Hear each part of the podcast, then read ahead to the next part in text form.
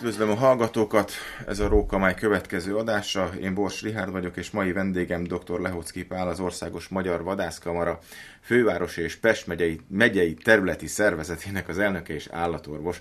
Köszöntelek, örülök, hogy itt vagy velünk. Szervusz, minden jót kívánok, köszönöm szépen a lehetőséget. Adja magát mostanában a téma, és erről muszáj vagyunk egy picit beszélgetni, hogy, hogy miként működik a belterületen a vadnak az elejtése, kezdve onnan, hogy értesítenek téged, hogy van valahol valami, és tehát az valahol megjelenik, te kimész, és ott egy kvázi, nagyon idézőjelben mondom, a birtokba vétel megtörténik, mert ugye ezt én nem nevezném vadászatnak, még véletlenül se. Szent igaz, nem vadászat. Kezdeném egy picit egy kis helyesbítéssel, meg egy kicsit előre, vagy visszafele menve. Van egy kormányrendet, a 253 per 2004-es kormányrendelet, ez a fegyverekről, lőszerekről szóló kormányrendelet, annak van egy olyan kis része, amelyik a kárt okozó vadnak, és nem véletlenül fogalmazott így a jogalkotó, a kárt okozó vad elejtéséről szól. Ez a feladat, ez Isten igazából akkor megy jól, hogyha három résztvevő tökéletesen együtt tud dolgozni egymással, és ezeket mindjárt el fogom mondani, hogy miért. Ez a három résztvevő egy a rendőrség, aki kiadja az engedélyt, kettő a vadászatra jogosult, aki mellett történik ez, illetve az önkormányzat, amelyiknek a területén működik ez az egész. Miért kell ennek a háromnak együttműködni? Ugye a rendőrség részéről van egy bizalom, hogy kiadja ezt az engedélyt. Az önkormányzat részéről van szintén egy bizalom, hogy egy olyan emberrel működik együtt, aki az önkormányzati illetékességi területén akár fegyverrel is dolgozik, illetőleg a vadászatra jogosult, ez a legkacifántosabb oldala, mert miért? A vadászatra jogosultnak a vadász területen van vadászati lehetősége, van fegyverhasználati engedélye. Miért lakott területre került a vad, vagy ott van, húzamosan, tulajdonulni az az de hozzáférni fegyverrel nem fog tudni. Miért kell ilyenkor a bizalmi viszony? Két ember van, aki fegyverrel van ellátva, és a céljaik hasonlók kellenek, hogy legyenek. Miért? Aki a lakott területen dolgozik, annak tudomásul kell venni azt, hogy ez nem vadászat, és neki nem a darabszámokkal, meg az esetleges minőséggel kell a saját fontosságát hangsúlyozni, hanem azt, hogy ezt a feladatot megoldotta. Nem kizárólag fegyverrel kell megoldani ezt a feladatot. És mindjárt itt mondok egy példát rá. Április 10-e van, egy vidéki vagy városszéli temetőbe bejár egy nagy bak. Ha nincs jó együttműködés a lakott területen ügyködő ember, illetőleg a vadászata jogosult között, akkor ezt gondolkodás nélkül meg fogják lőni ezt a bakot. És ebből örök sértődés, meg harag, meg félreértés lesz. Abban az esetben, hogyha a két fél normálisan együtt tud dolgozni, akkor ezt kizavarják ezt a bakot, és egy héttel később valami vendéggel meg fogják lövetni. Tehát ezért egy bizalmi viszony, nagyon jó kapcsolatot kell kialakítani, hogyha nehogy Isten, és ilyen, ha lehetne forduljon elő, van egy rossz lövés, és a vad visszament az erdőbe, természetesen akkor, hogyha ez a bizalmi viszony ez élő és működik, akkor minden gondolkodás nélkül utána tud menni és meg tudja keresni. Ugyanez fordítva is mehet. Tehát nem egymás ellen kell dolgozni, hanem egy cél érdekében, hogy lehetőleg lakott területen minél kevesebb ad legyen. Ezt hogyan tudjuk elérni, ezért kell együtt dolgozni. És itt nem csak a lövésről van szó, és itt megint bejön az önkormányzatnak a szerepe. Van egy csomó olyan körülmény, ami a vadat bevonza a lakott területre. Mi ez? Sokszor a nyugalmas környezet, az elhanyagolt kertek, azok a termőgyümölcsfák, amik az elhanyagolt kertekben, vagy az el nem hanyagolt kertekben is vannak, az öntözőrendszer, a kertító, a medence, akár a szándékos etetés, akár a közterületi gyümölcsfák, ahol nagyon könnyen hozzáfér, illetőleg az a hulladék, ami sajnálatos módon nagyon sokszor bekerül a kukákba, élelmiszer szaga van neki, és ez bármilyen állat, ami erre szakosodva van, ezt természetesen borogatni fogja. Tehát ez az ember, ez tanácsot is ad az önkormányzatnak, segíti is a munkáját neki, hogy milyen parkászati lehetőségeket vegyenek igénybe az önkormányzatnál, ne legyenek terülőbokrok, hogyha lehet, ha lehet, akkor ne hagyják földig lógni a bokrokat, ne hagyjanak ott szemetet, hogyha lehet, akkor olyan szemeteseket használjanak, amiből nem tudnak hozzáférni ezek az állatok, legyen ez madár, vagy akár róka, akár disznó, Tehát mindenképpen egy napi együttműködés van. Természetesen vannak olyan esetek, amikor adhok valamit meg kell oldani, mert valami ott van, ezt mindenképpen meg kell oldani, de általában ez úgy működik, hogy egy rendszeres kvázi tartással az önkormányzat területén, ha lehet, akkor akkor, amikor nincs nagy nézőközönsége, megoldani azokat a feladatokat, akár csapdázással, akár pedig fegyverrel, ami az önkormányzat területén van, hogy ne ott legyen. Egy dologról szeretnék mindenképpen beszélni, ami esetleg ugyanebben a beszélgetésben előkerülne. A, és azt már csak azért is nagyon szívesen elmondom, mert állatorvos vagyok. Az úgynevezett repülőfecskendős altatásnak a módszere. Nagyon sokszor a szemünkre vetik, hogy valamit meglövünk, és nem altatjuk el. Hadd szólaljon meg belőlem ilyenkor az állatorvos. Az állatgyógyászati készítményeknek uh, szigorú szabályozása van. Abban az esetben, hogyha élelmiszer termelő állatba állatgyógyászati készítmény került, akkor van az úgynevezett várakozási idő, amit ki kell várni. Addig nem lehet elengedni. Az állatot szabadon engedni. A disznót most vegyük ki belőle, arra majd külön kitérnék, de az összes többi élelmiszer termelő állatnál a várakozási időt azt meg kell várni.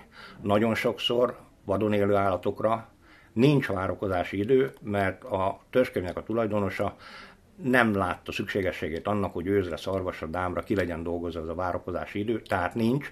Ez az állatorvos személyes felelősségének a döntés körébe tartozik, hogy mikor engedi el ezt az állatot. De abban az esetben, hogyha kimutatásra kerül akár kábítószer, pszichotróp anyag, vagy bármiféle állatgyógyászati készítmény, ugye senki nem szeretné se megenni ezt, se pedig azt, hogy bekerüljön a kereskedelmi forgalomba, se itthon, se külföldön. Ez az egyik. A másik pedig azt, hogy az állatgyógyászati készítményeknél, az altatásnál nincs az, hogy valami azonnal elalszik. Módosult tudatállapotba el tud bújni, valaki megtalálhatja, akár még hasznosíthatja is. A forgalomra, a résztvevőkre sokkal nagyobb veszélyt jelenthet, tehát altatni kizárólag akkor tudjuk, hogyha van hova tenni azt az állatot. Olyan értékes állatról vagy egzotikus állatról van szó, ami esetleg elkerülhet vadasparkba, állatkertbe, ahova tudjuk tenni, illetőleg olyan zárt téren van, ahol az elmenekülés lehetősége az meg van gátolva. Tehát ez egy nagyon-nagyon szűk sáv, amikor használni lehet. Illetve még egyet figyelembe kell venni, ezeknek a fegyvereknek a pontossága messze-messze nem éri el a, a golyós fegyvereknek a pontosságát, tehát nagyon közel kell hozzá menni, és az adagolása pedig az a szituációtól függően esetleg még változhat is, tehát nagyon körülményes a használata neki. Ennyit szerettem volna erről mondani. Akkor itt most nagyon-nagyon sok mindent tisztáztunk. De a felvetésem, mondjuk, vegyünk egy gyakorlati példát, mert ez mindig egyszerűbb, és mindig uh-huh. jobban tudja a, a, az ember, a hallgatóság is ezt ö, kezelni. Minden reggel megyek munkába, hajnalba, buszmegállóba, mindig találkozom ugyanazzal a vaddisznóval és előbb-utóbb megunom. Mi a teendőm, és mi történik azután, hogyha én, amit majd te mondasz, hogy hova kell bejelenteni, akkor mi történik? És mikor jelensz meg te ebbe a történetbe?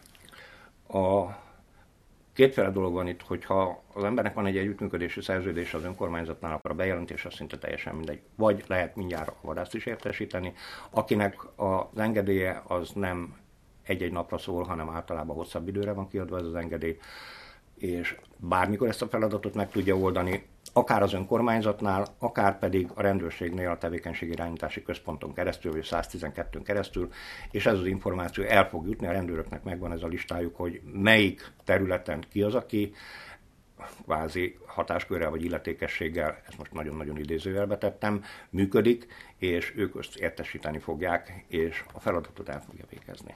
Tehát akkor fölhívom a 112-t, Így van. láttam egy vaddisznót. Onnan a rendőrség értesít adott esetben téged. Így van. Te fölvonulsz, és vagy ott van a vaddisznó, vagy nincs ott a vaddisznó. Hogyha nincs ott a vaddisznó, természetesen akkor van az emberben annyi tisztesség, hogy akkor megnézi másnap, megnézi este, megnézi éjszaka, és valahogy megpróbálja kézre keríteni azt a disznót. Vagy ott elbeszélget a környékbeliekkel, hogy vélhetően hol húzza meg magát, honnan szokott ez kijönni, keres egy olyan pozíciót, ahol esetleg ezt jól meg tudja lőni, illetőleg Ja, most vaddisznót mondtál, a vaddisznóra hadd térjek ki. A, ez most egy különösen fontos dolog. Afrikai sertéspest is. Az Európai Uniónak van egy direktben hatályos ebben kapcsolatos jogszabálya, 605 per 2021-es, amelyik arról szól, hogy a élő vaddisznó szállítása tilos. Mit jelent ez? Vaddisznót természetesen lehet befogózni, lehet csapdázni, de szállítani nem szabad, és az, az egész Európai Unió területére vonatkozik. Ezt nyilvánosságra is hozta a nébik, a vaddisznó életét ott kell kioltani, kioltani ahol megfogódzott ez az állat. Szállítani nem szabad élő vaddisznót, tehát a vaddisznó mindenképpen lövésre kell, hogy kerüljön, utána mintázásra kell, hogy kerüljön, minden egyes vaddisznóból virológiai vizsgálat történik, és annak a, az eredménye alapján történik a további intézkedés. Valamint figyelembe kell venni azt is, ami az országos főállatorvos legutóbbi határozatában benne van, amit 2025. februárjáig el kell érni. Ezt a nagyon sokat kritizált 0,5 per 100 hektáros létszámszűrűséget. Hogy miért? Azért, mert vakcina nincs, gyógyszer nincs, ez az egyetlen egy reményre vezető eljárás, hogyha a létszám csökkentve van ennyire. Mhm. Azt hiszem azért ezek eléggé egyértelmű és tényszerű dolgok, amit elmondtál, hogy itt kell bejelenteni, ide kell fordulni, mm. te megjelensz, és ennek kell történnie. Tehát nincs az, hogy most vagy ez lesz, vagy ez lesz, így. Így van. Ugye a fegyvert említettük, de milyen módszerekkel lehet még ezeket a ö, alkalmi városlakókat, ö, hogy is mondjam, hatástalanítani? A csapdázás mindenképpen működik. Ugye a padisznónál is ugye, vagy csapdának, vagy befogónak hívjuk, de a végeredménye ugyanaz csapdázni lehet. Kisebb állatoknál, rókánál, borznyál, borznál, nyesnél a csapdázás az megint szintén működhet. Itt mindenképpen oda kell figyelni, hogy lakott területen a csapdázás az nem teljesen úgy történik, mint vadász területen. Miért? Rengeteg olyan állat is van, ami akár legálisan, akár nem legálisan, de kóborol. Nem jó fényt vett a, se a vadászra, se pedig az egész rendszerre, hogyha ölőcsapdával dolgozunk, kizárólag élbefogó csapdával szoktunk dolgozni, és utána, hogyha olyan fajnak történt a fogása, amelyik el kell, hogy engedődjön, az elengedésre kerül. A csapdába annyi különbség van, hogy legalábbis részemről, hogy a csapdában nem meglőve van az az állat, amit esetleg el kell pusztítani, hanem uh, injekció formájában történik az állat életének kioltása. Itt még egy dolgot szeretnék elmondani, tehát itt nem csak arról van szó, hogy az állat ne legyen ott, tehát a, a fizikai károkozása vagy a kellemetlen megjelenése az ne folytatódjon tovább, hanem működik egy úgynevezett közegészségügyi alapozott állategészségügyi monitoring is, tehát ezekből az állatokból mm, olyan vizsgálatokat is elvégez a, az állami laboratórium, ami később esetleg megnyugtató a lakosság számára. Mondok rá egy példát. Hogyha megfogunk egy rókát különösen lakott környezetbe, vagy pláne ott, ahol rendszeresen bejár kertbe, vagy ne adj Isten esetleg valakinek a kutyájával még barátkozott is a róka, vagy, vagy bejárt homokozóba, nagyon sok esetben ingatlanra is épületbe is bejárnak ezek az állatok, természetesen történik egy veszettségvizsgálat. És akkor, amikor ilyen laikusok részéről, hogyha valakinél megjelenik a róka, mi szokott lenni. Szelid róka, veszett a róka ilyenkor azért nagyon-nagyon jó, hogyha tudjuk mondani, hogy évekre visszamenőleg sűrített módon csináljuk ezt a monitoring vizsgálatot, hogy veszettségvizsgálatoknak az eredménye le van fűzve az önkormányzatnál, hogy nem csak a hivatalos álláspontot mondjuk, hogy x évtizedre nem volt Budapest területén veszettség, hanem azt, hogy évekre visszamenőleg tessék megnézni minden hónapban ennyi mint a bejött, és ezeknek az állatoknak a veszettségvizsgálata negatív volt. Ezekből természetesen ez ingyenes a veszettségvizsgálat, de nagyon sok olyan betegség volna, amit érdemes lenne megfontolni, hogy sűrített módon olyan vizsgálatokat csinálni, ami különösen most a koronavírus miatt ugye fölhívódott a figyelem a mikrovilágra, amik ezek az állatok, ezeket az ónokus betegséget terjeszthetik, vagy terjesztik, és ennek az ismerete az mindenképpen hasznos volna, és megnyugtató volna. Végezetül ö, hoztál nekünk egy kis kiadványt, ami annyira friss, hogy még el sem tudtam nézni. Ö, erdőlakók a városban. Gyönyörű, ilyen karikatúra jellegű leporelló. Mesélj erről egy pár szót. Mi ez? Ezt, és miért készült? Ezt Isten igazából úgy menjünk ebben a feladattal, hogy természetesen feladatot meg kell oldani, de előre fele kell tekinteni.